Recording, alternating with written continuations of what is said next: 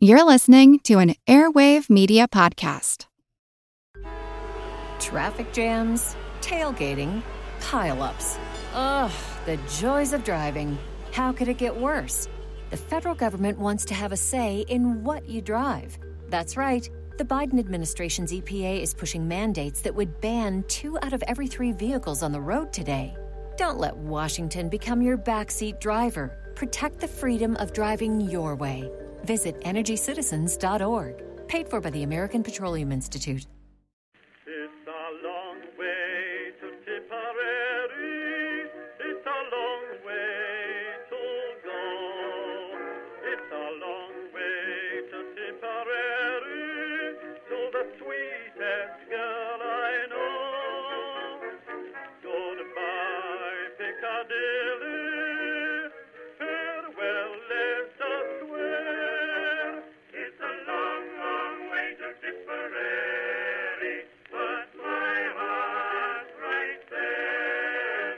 Hello, everyone, and welcome to History of the Great War, episode 193 A Kingdom for the Serbs, Croatians, and Slovenes. This week, a big thank you goes out to Nick, Matthew, and Mark for their support on Patreon. They went over to patreon.com slash history of the Great War and decided to support the podcast, where they now get access to special ad-free versions of all of our episodes, plus special Patreon-only episodes. The First World War had started in 1914, after an ultimatum had been delivered to Serbia. Today, we will revisit the Serbians to discuss their goals at the Paris Peace Conference and what they ultimately achieved. With the Austro Hungarian Empire no longer in existence, the leaders of Serbia saw an opportunity to finally realize one of their greatest dreams the creation of a large Slavic state in the Balkans. It would be called Yugoslavia, and it would incorporate the areas of pre war Serbia along with most of the southern territories of the former empire. These southern areas of the empire were populated by primarily Slavic people, and even before the war, there had been discussions about trying to gain either independence or, at the very least, greater autonomy within the empire, a movement that actually had some level of support among some Austrian politicians, while it also met staunch opposition from the Hungarians, who did not want to see the dual monarchy become a triple monarchy. All of those conversations were in the past, though, and there was no longer any empire. And so the representatives of the new Yugoslavian state, which would create itself before the Paris Peace Conference even started, came to Paris in the hopes that they would be able to use the conference to achieve more of their objectives, and also to seek legitimacy from, uh, for the new country. The problems that they would encounter during the conference were very similar to some of the other new countries in the East. They were trying to get support for various territorial claims, but many of those making decisions in Paris barely understood the situation in the East at all, let alone the ramifications of moving borders around.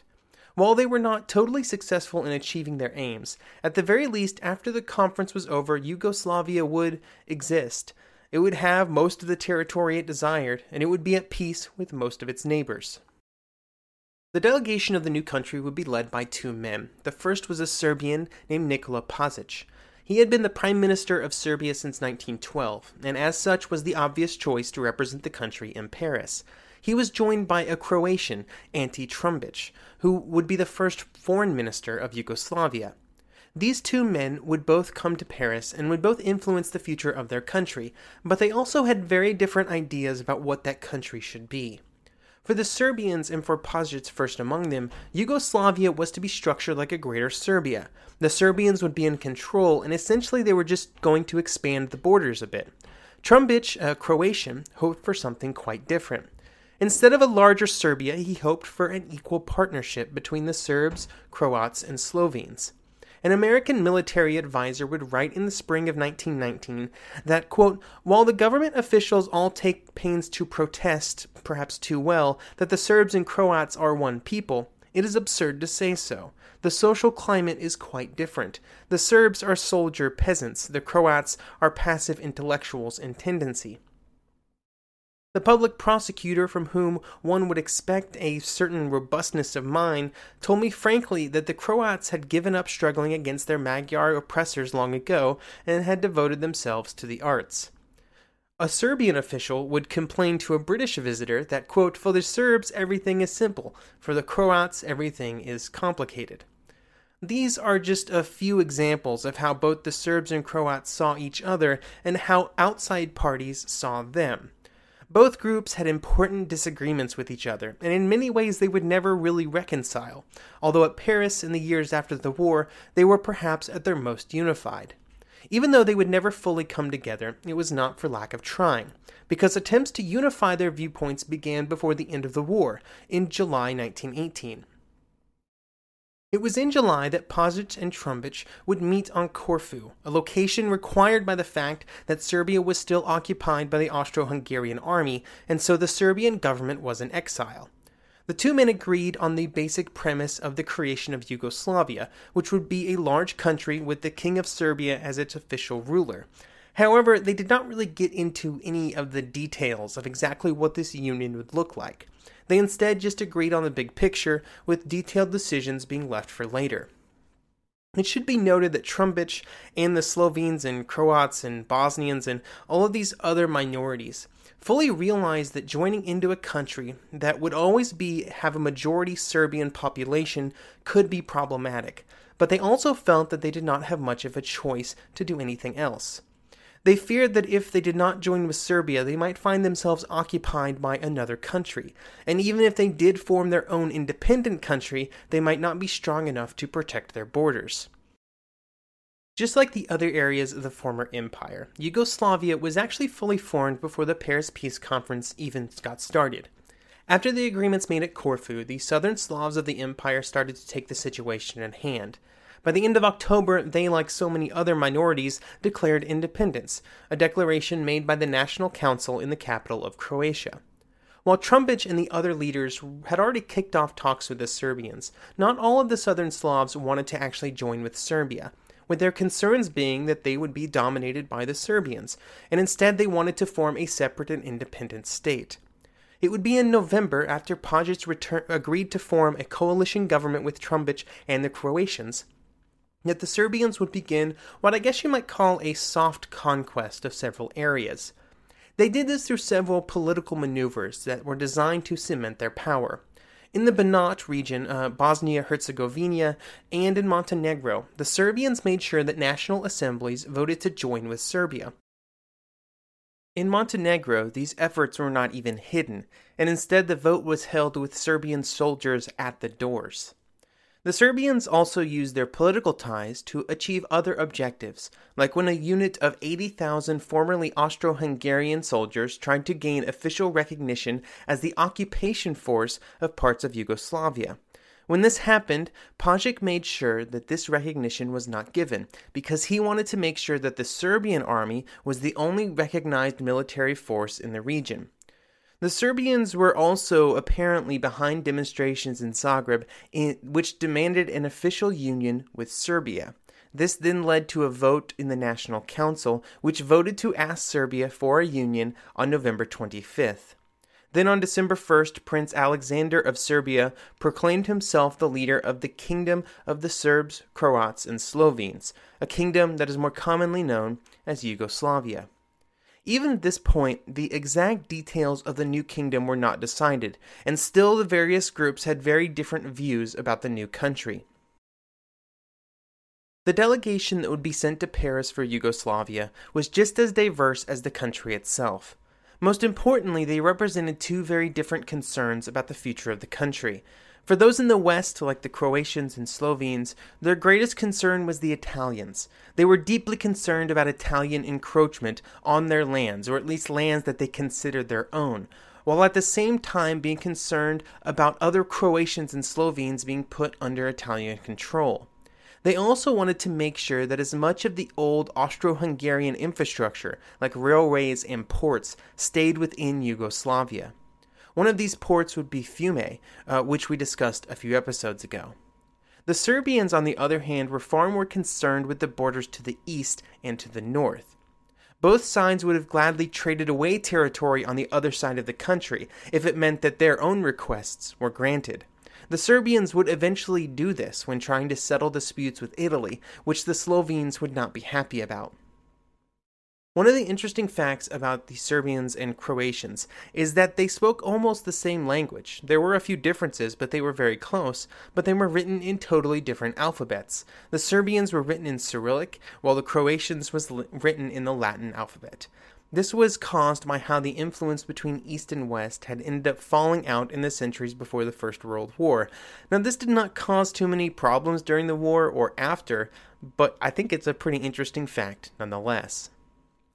When the delegation arrived in Paris, the political moves were already underway.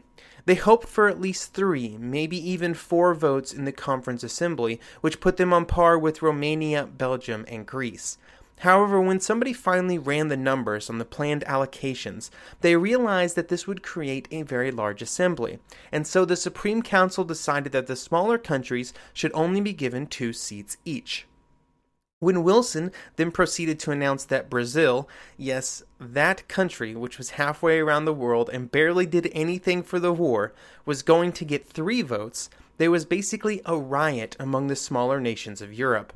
Eventually, after official protests from the Yugoslavs and Belgians, and even the threat of a Belgian walkout, both countries regained their three votes. However, it was not three votes for Yugoslavia, or for the kingdom of the Serbs, Croats, and Slovenes, but instead three votes for the kingdom of Serbia. This was due to the pressure from the Italians, who, at the, even at this very early stage, were already moving against Yugoslavian ambitions, and they saw the delaying of the formal recognition of the new country as just one way to weaken their position at the conference.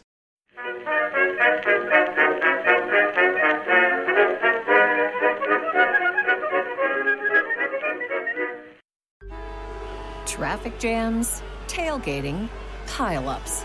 Ugh, the joys of driving. How could it get worse? The federal government wants to have a say in what you drive. That's right. The Biden administration's EPA is pushing mandates that would ban two out of every three vehicles on the road today. Don't let Washington become your backseat driver. Protect the freedom of driving your way.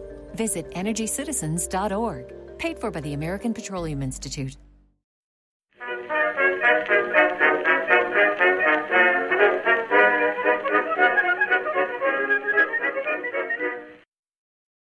The future Yugoslavia would depend, at least to some degree, on the views of the major powers at the conference, but they would never be high on their list of priorities. This was not just a problem for Yugoslavia, but also many of the other countries of Eastern Europe that grew out of the remnants of Austria Hungary. While the country existed on the ground, it did not have any official recognition from other governments, and in fact, the only agreement about the territory with Yugoslavia came from the Treaty of London with the Italians, which had bargained away chunks of Slovenia to the Italians to bring them into the war back in 1915. Speaking of the Italians, they did not want Yugoslavia to exist at all, and early in the conference they would be able to influence Britain and France to try and make this desire a fact. The British were mostly indifferent about what would happen in the Balkans. They just didn't care that much. They certainly were not going to get militarily involved or economically involved, and they were not going to make concessions anywhere else to change the situation in the region. The French were slightly more involved. They did want to create a strong Yugoslavia that could ally itself with France and other countries in the East in an alliance against Germany. But when it came down to details, they were pretty non committal. Knowledge was also very poor about the region. In his first meeting with Pasic, uh, Lloyd George would even ask if the Serbs and Croats spoke the same language. About the only guiding principle for the British and French was their general desire to see loyal allies rewarded, which would look good for them. But this did not really translate into anything concrete, more just a general feeling. It was really only the Americans that had a strong view on what the Balkans should look like, but this was rooted more in the principles and ideas of self determinism rather than actual physical and geographical details. The official position of the Americans would actually be stated as, quote, the ultimate relationship of the different Balkan nations should must be based upon a fair balance of nationalistic and economic considerations, applied in a generous and investive spirit after impartial and scientific inquiry. The meddling and intriguing of great powers must be stopped, and the efforts to attain national unity by massacre must be abandoned. We are strongly of the opinion that in the last analysis economic considerations aspirations were, will outweigh nationalistic affiliations in the Balkans, and that a settlement which ensures economic prosperity is most likely to be a lasting one. This general lack of concern in details among the other leaders allowed the Italians to hold some power over the area. They had exact desires, specific objectives, and it would not be until the relations between Wilson and Orlando began to sour that they would be directly challenged. Unfortunately for the Yugoslavs, the views of the Supreme Council, which had started as mostly just ambivalence, would slowly deteriorate. This was due at least in part to the fact that Yugoslavia had territorial disagreements with so many other countries Italy, Hungary, Romania, Bulgaria, Albania, and Greece. None of the borders were firmly established, and so their constant role in clashes with other countries began to degrade their standing in the eyes of the Supreme Council. Regardless of the views of the Allied leaders, there were two constraints on their actions that they themselves had created during the war. The first was the secret Treaty of London that they had signed in 1915 with the Italians, and the second was the secret treaty that they had signed with Romania in 1916. The Yugoslavs did not know of the existence of these treaties when they arrived at the conference, although they rapidly found out that they would have a long road in front of them if they hoped to successfully fight back against them. It would be several weeks after the conference had started before the Yugoslav delegation came before the Supreme Council, and when they did, they would be joined quite unexpectedly by the Romanians. This would set the tone for the rest of the conference for the Yugoslavs, constantly at odds with their neighbors over various border disputes. Fortunately, they did at least have a solid base to negotiate from. Their country existed, and during the fall of Austria Hungary and immediately after, they had been able to take most of what they wanted, or had gotten those areas to join them politically. Either way, they were in possession of many of the areas that they hoped to gain. Many of those areas were up for debate, but being in possession of and already occupying them was an important piece of leverage. While there were many questions about the borders, the two most important became how much of Hungary the new country would control and what the precise borders with the Italians would be. For the first issue, how much of Hungary Yugoslavia would receive, they came into conflict with Romania over an area called the Banat. The Banat was desired by both countries and was currently under the control of the Serbians, but had been granted to Romania in the treaty that brought them into the war in 1916. Eventually, and after many discussions, the conference would draw a line that did its best to separate the Romanians and the Serbians in the Banat between the two countries, although very little thought was given to the large numbers of other ethnicities. This was kind of a textbook example of how many people thought the conference should work, delicately finding the best possible, although not perfect, border between two countries. On the other end of the spectrum was the Italian border.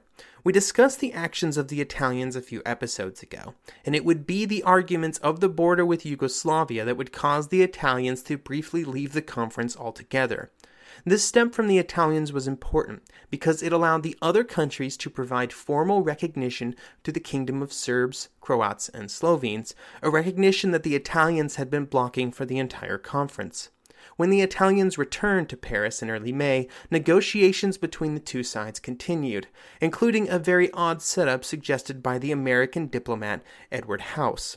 House's recommendation was that the Yugoslavs and the Italians should be set up in two different rooms, and then the Americans could act as a go between in the middle. The hope was that this would allow the two sides to proceed with negotiations without ever having to actually see each other, which would have caused more arguments. This did allow some negotiations to occur, although it did not result in any kind of actual agreement. Back in Yugoslavia, the Italians were doing their very best to undermine the government of the new country. Hundreds of Italian agents worked their way through the country sowing internal discord. Their goal was to use money to pay off individuals and organizations, newspapers, the clergy, government officials, really anybody who had any power within the country, they wanted them to be on the Italian payroll. One American, Lieutenant King, would say that, quote, the Italians are choking Croatia by their occupation of Fiume and are doing everything to cause discontent and trouble, both there and in Slovenia. They are determined to break up Yugoslavia if they can.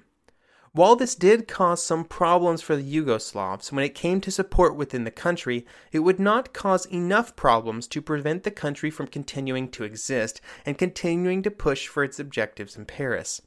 Part of the reason for this was the relative strength of the Yugoslavian military. It, it was certainly no slouch, and it was able to use its strengths to occupy some other border areas while other countries like the Poles or Czechs were busy elsewhere. In many cases, the conference would then be forced to recognize these occupations, like in the Banat. With so many items undecided, it would be years before all of Yugoslavia's borders would be settled. They would reject the official treaty with Austria Hungary, refusing to sign it due to some provisions that provided, in the minds of the Yugoslavian government and especially the Serbians, too many rights for minorities. The border issues would have to be solved one nation at a time. On June 4, 1920, a treaty would be signed with Hungary, and in November 1920 with Italy. The Italian treaty would be important because it provided official recognition from the Italians for Yugoslavia and settled the borders, at least for the time being.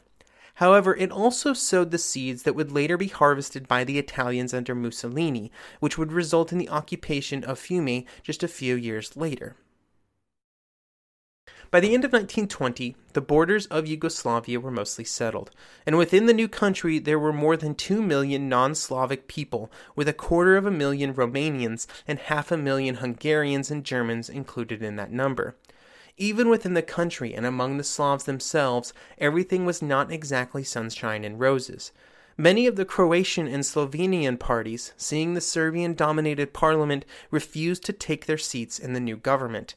The government would then brutally oppress the Macedonians and the Bosnian Muslims and many other ethnic minorities. This meant that when the Second World War began, instead of a unified parliamentary democracy, Yugoslavia would be led by a Serbian monarchy. This legacy of instability would continue until the end of the 20th century, and really even until today. Thank you for listening, and I hope you will join me next episode as we continue our story about Eastern Europe after the war, as we touch on several other countries in the region.